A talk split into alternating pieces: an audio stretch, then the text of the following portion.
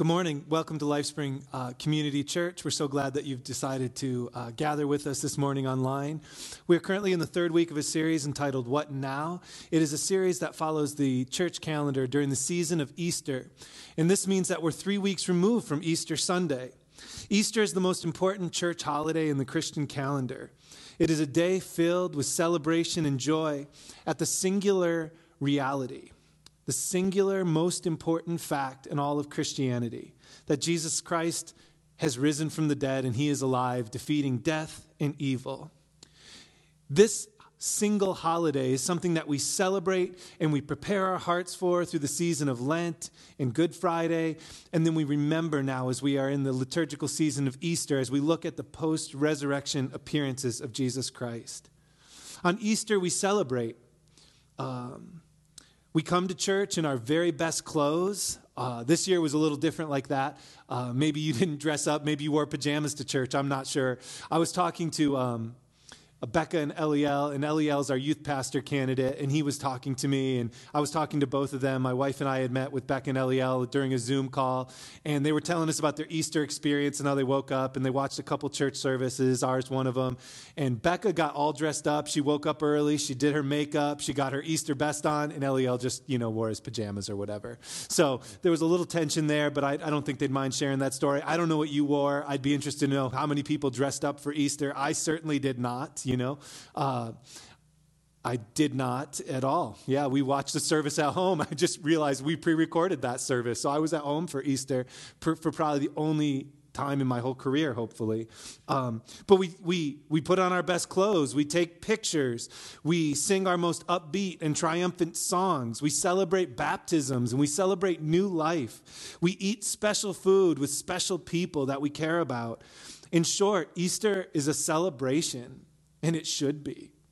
Um, after Easter, however, we throw away all the peeps that we didn't eat because who likes those things?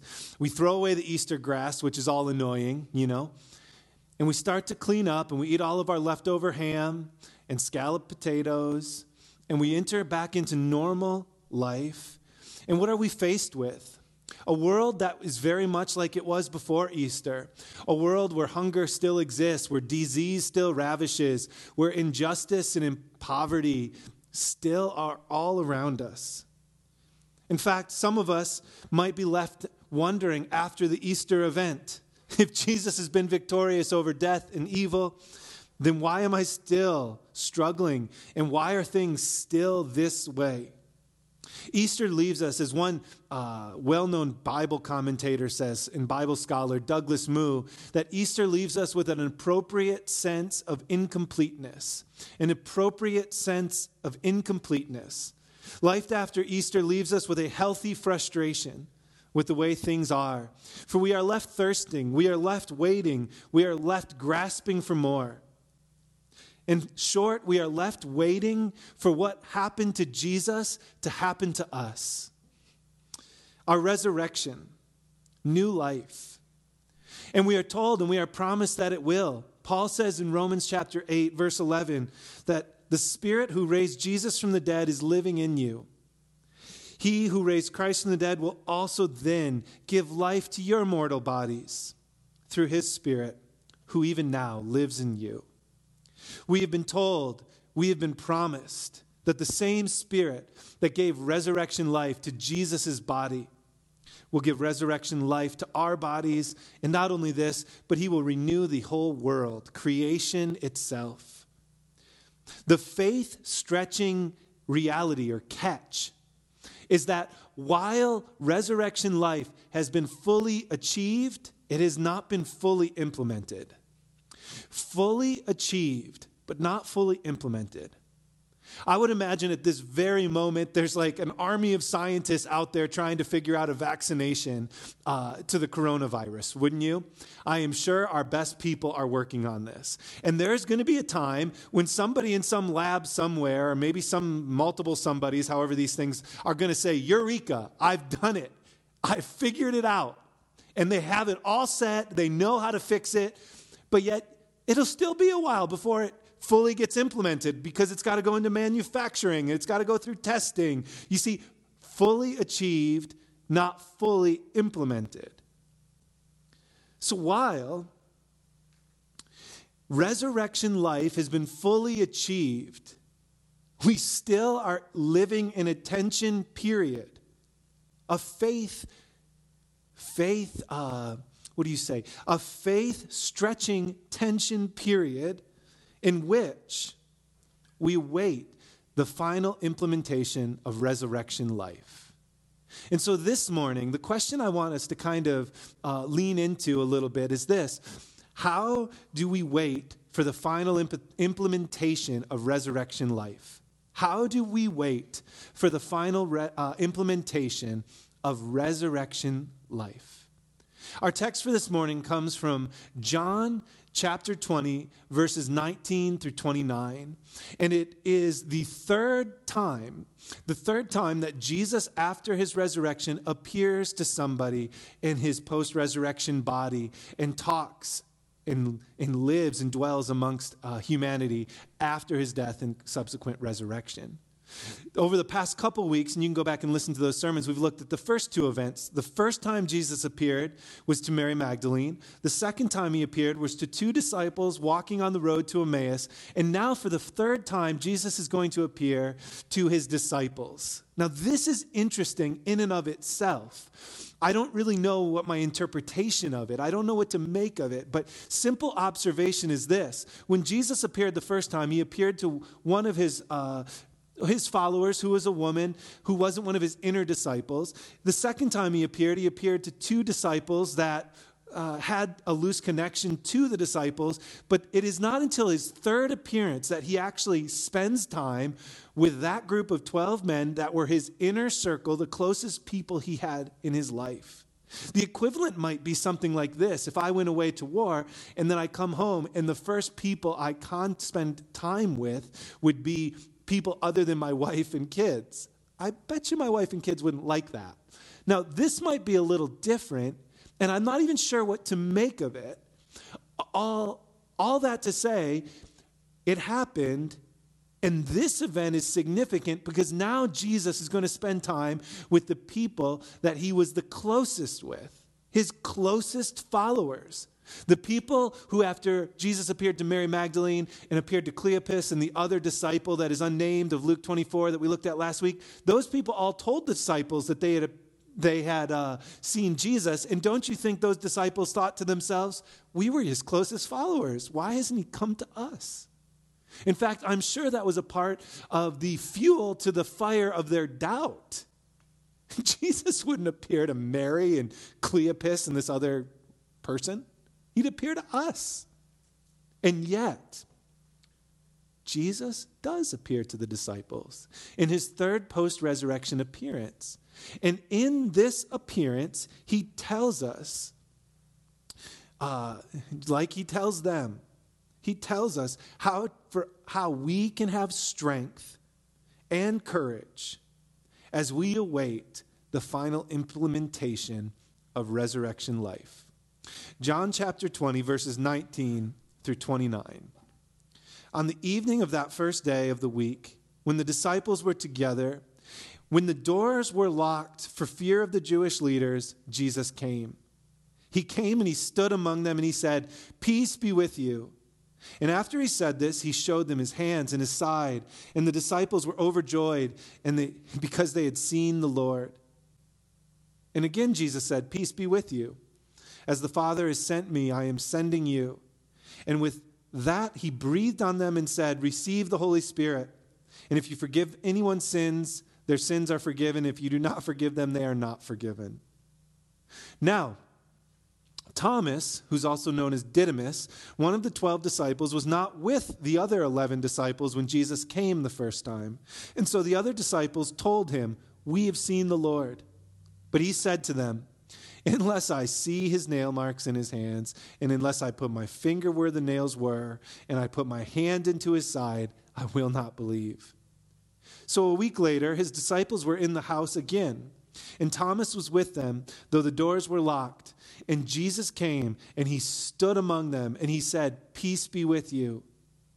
And he said to Thomas, Put your finger here and see my hands Reach out your hand and put it into my side. Stop doubting and believe. And Thomas said to him, My Lord and my God.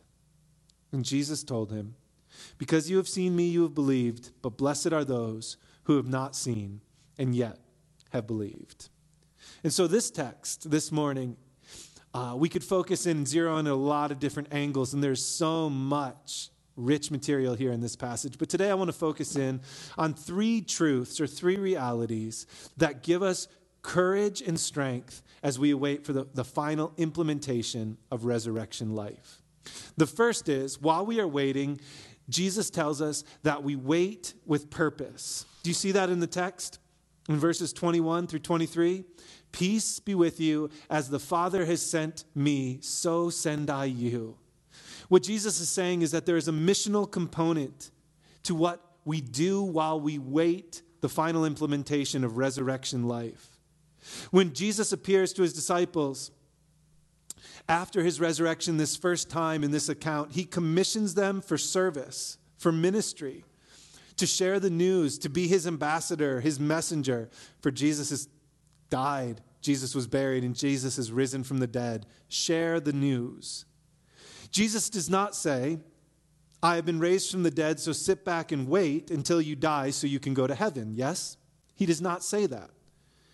What Christ does say is that because I have risen, I am sending you to implement my will, to implement my kingdom in this world. Christ has not abdicated this world, He's not left it to evil and to death. He has commissioned his followers, the church, his agents, to spread the message of the kingdom of God that life has conquered death until Jesus returns and finally and forever implements new life.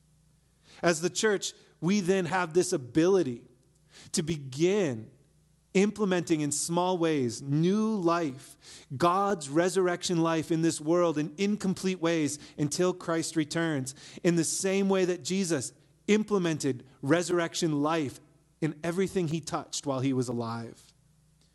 We have the ability to bring God's renewed and recreated order to earth. Because Christ has been raised from the dead, because God is concerned with redeeming and renewing this earth, this means that we are on purpose and mission to spread that message, not just wait around until Christ returns. This means, too, that everything that we do in the here and now matters. It is not just going to be washed away with the tide when Jesus returns as if nothing counts. Everything we do matters. N.T. Wright, one of my very, very favorite theologians, in his book, Surprised by Hope, talks about what we do in this world before the implementation of new life and how it matters in this way. And I just love his language, it's so poetic. When we are living in this world, in between the resurrections, right? The first resurrection and the new resurrection, when Christ comes and redeems, he says that you are not just simply oiling the wheels of a machine that is about to roll off a cliff. You are not restoring a great painting that is shortly going to be thrown into a fire. You are not planting roses in a garden that's going to be dug up for a construction site. You are, strange as it may seem, almost as hard as it is to believe as the resurrection itself accomplishing in everything you do of Christian love and charity something that will become in due course part of God's new world. Isn't this beautiful? Every act of love and gratitude and kindness, every work of art or music inspired by the love of God and delight in the beauty of His creation, every minute spent teaching a severely handicapped child to read or walk, every act of care and nurture, of comfort and support for one's fellow human being, and for that matter, one, ma- one uh, our own fellow non human creatures, right? I have to remember that sometime because I'm not a pet lover. And of course, every prayer, all spirit led teaching, every deed that spreads the gospel, builds up the church, embraces and embodies holiness rather than corruption and decay, and everything that makes the name of Jesus honored in this world, all of it will find its way through the resurrecting power of God into the new creation that God will one day make. How do we wait for the final impl- implementation of resurrection life? We wait with purpose. And do you see that at the heart of this purpose is a love for Jesus? A love for Jesus. It is, if we want to be effective at sharing the, this is like uh, insultingly simple. At the heart of evangelism, at the heart of sharing the beauty of Jesus, is our own love for Jesus. It is our own love for Jesus. If we do not grow more and more enamored with the beauty and the love of Jesus day by day, we have no hope in the world of sharing the message of the hope of the gospel, the good news that Jesus has died and risen from the dead. Imagine this as a recommendation to a restaurant. I went there the other day. It was kind of average. You should check it out. I probably won't go again. You know? It is the same when we say, I don't really want to spend time with Jesus, but you know, if you believe in him, you won't go to hell when you die, right? If we want to be an ambassador of Jesus, we must first become enamored with the beauty and the love of Jesus because we have a purpose as we wait the final implementation of resurrection life. But second, Jesus tells us something else. He told his disciples, and in so doing, he tells us. Second, we wait with the empowerment of the Spirit, right? Do you see that in the text? Verses 21 through 23. Jesus said again, Peace be with you. As the Father has sent me, I sent I am sending you purpose. And with that he breathed on them and said, Receive the Holy Spirit. With a breath. The Holy Spirit is often talked about this way. I think it's metaphorical. But with a breath, he breathed on them. And symbolically, you know, the Spirit of God is being spoken over them. A spirit that in uh, just a a short time will descend into their hearts on the day of Pentecost. And really, this isn't a sermon discussing when does the Spirit come. Commentaries on the Bible will talk a lot about that if you read this passage. I'm not concerned with that at all. What I'm concerned with here is that Jesus, as he's talking with his disciples, is telling them not only do you have purpose, but you have the Spirit of the living God, the same Spirit that is at work in raising me from the dead, that rose me from, that I have been risen from the dead because of, man, my grammar is suffering right now, isn't it? The same Spirit that was at work in my resurrection from the dead is the same Spirit that you have empowering you to spread new life in the world. Um, Christ breathes new life, and the new life is embodied in the Spirit of God, the third member of the Trinity. And the new life that resides within us helps us to be agents of the new life that we are to proclaim to the world. And third, we've seen that we wait with purpose, we wait with the Spirit's empowerment. And third, we wait for physical resurrection. This is the picture of what actually will life, life will look like. In verses 24 through 29, Jesus does not teach us this didactically. He doesn't tell us it. He embodies it in his very resurrection life. He sits with them, he eats with them. He tells Thomas, who doubted before, Touch my hands, touch my side. You know what this means? It means that we are waiting for resurrection life, for, for new life after death. Because death for the Christian is not the end, but life will continue. We have already seen that the resurrection gives us purpose, and we've seen that the resurrection uh, means that we will have the Spirit's empowerment, but also because we wait for the physical resurrection, we also see that we are allowed to love and relax in a way that we would not otherwise be. And I want to make sure you understand this as clearly as I can make it. Because we wait for the physical resurrection, it means we have no fear of missing out. No fear of missing out. Isn't that called FOMO or something? Whatever. I'm not, I don't really speak in those kind of, um, what is it, like texting kind of language? I don't know. I shouldn't even talk like this because it just makes me feel like out of date and irrelevant. But um, anyway, the resurrection means there is no fear of missing out. It frees us to give generously, to sacrifice our time, to love others without the worry of missing out. Because, do you see, the physical resurrection of Jesus Christ means there is no missing out. There is no fear that if we choose this, that we won't get to do that. Because we have eternity to enjoy physical uh, resurrection, physical existence, to enjoy all of the joys that the world has to offer, except in a renewed and recreated earth. We will have eternity to explore and to travel, to cook and to eat, to learn and to accomplish, to love and to receive love from those around us. And so that because of the promise of future resurrection life, we are freed in this world to give ourselves away and yet fear missing nothing. Do you see how the resurrection is good news? We have purpose, we have the Spirit of God, and we have no fear, no fear of missing out.